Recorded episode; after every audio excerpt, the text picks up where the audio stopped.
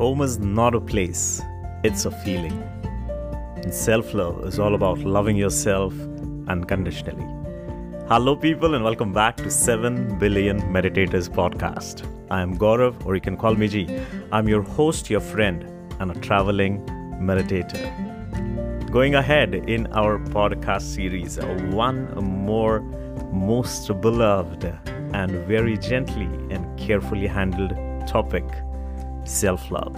Yes, and when it comes to self love, believe me, spiritualism is the path, spiritualism is the answer. So, let me take you through this journey of self love. My own used tips and tricks I will be mentioning in the following podcast. So, stay tuned. Alrighty, love, love, love. Yes, folks. So it is about a self love. And believe me, loving yourself is the first step towards a happy life. And when you love yourself, you make sure you do everything to be the best version of yourself. And self love is a drive which pushes you every time you're stuck. And believe me, it's a constant motivator. You have to keep on trying and trying and motivating yourself. You are only the one who is going to drive your own car of love. Self love involves many things, but most importantly, according to me, the self love has to do with your self talk. You have to really introspect with yourself. You have to really sit with yourself. You have to really give that time to yourself. And when you have a healthy and a positive self talk, you learn how to support yourself, how to motivate yourself, and how to believe in yourself. Uh huh. Self love is not about only giving yourself, it is also about more accepting yourself the way you are and making a continuous improvements whenever and wherever they are needed. Believe me, folks, when you will sit constantly and silently, indeed, we are talking here spiritual realms. So give that silent time, give that I, me, myself time to your yourself every day, at least 15 minutes a day, 20, and make it to 30. Uh huh, step by step. And as you get into a self talks, which I have said earlier, and as you get into contact with yourself, the path of love opens. On this, let me tell you those best of the best 10 tricks and tips which I have been using in my life to be self loved. So, what does this self love count?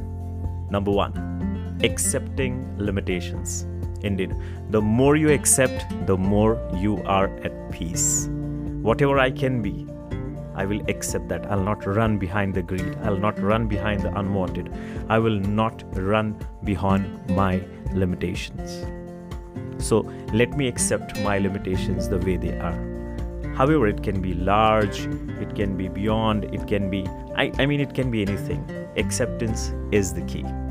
Second, changing important things. Make changes, make changes. It can be your thought process, it can be your actions, it can be your learning, it can be the books, it can be the audiobooks, it can be the, the movies which you're watching. Changing important things which will really make, make an impact on your mind, on your thought process, and also ultimately on your subconscious mind.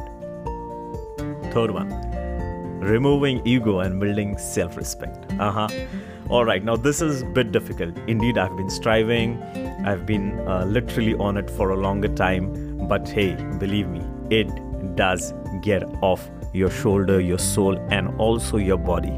Yes, just throw off this ego as quick as possible, as you can. Indeed, there are practices. Meditation is one of the bestest. The more you accept, the more you drop the ideas of ego.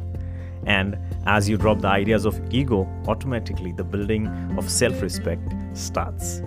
Number four, increasing self esteem and confidence. Once you are done with this ego part, automatically the self respect arises. And with the self respect, the self esteem is there hand in hand. And when these two things are walking hand in hand, believe me, folks, your confidence is on the top, is high in the sky. As you get with the self esteem, self respect, and confidence, you start getting into the fifth point, which is getting a better perspective. Getting perspective, a better and better perspective about yourself, your actions, your thought process. Yes, the more you get hold of your perspective towards the life, towards the society, towards the people, towards yourself, the things start falling in the place. The sixth one, never being self centered. When it comes to self centered, it has to do with materialistic life, it has to do with the social life. But my advice, my suggestion would be, which is my own experience, when it comes to spiritual practices, be self centered. Because spirituality teaches you to love yourself perfectly with no conditions.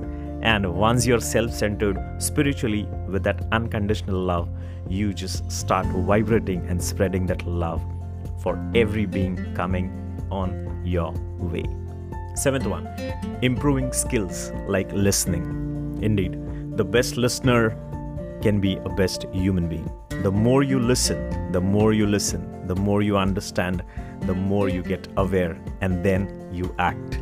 So, improve the skill of your listening. It can be anything. It can be your guru, it can be your audiobook, it can be your music, it can be your, uh, it can be your favorite person, the people around you, but improve your listening. Don't just hear, listen. Eighth one, making yourself strong. Believe me folks, as you as you walk through all these 1 till 7 points, automatically your confidence boosts, okay? Automatically your self-esteem is boosted and uh, indeed you get stronger and stronger every step. And as you become stronger and stronger emotionally, mentally, and psychologically, indeed, we jump to the ninth point, which is improving your health. And once you are through with all your emotional traumas, health is wealth. We give our thousand percent to our physique with whatever kind of exercise you are comfortable with a gym, a yoga, a running, a skipping, etc. etc. And once you are done with these nine points, and there is a nature's gift for you, you become independent. Yes. With this acceptance, with this self respect, with the dropping of ego, never being self centered, improving the listening skills, oh my word the ultimate destination is being independent. And there where your life starts. So, folk, your relationship with yourself sets tone for your other relationships. Remember, I repeat, your relationship with yourself sets tone for every other relationships. So love yourself how you are. Thank you.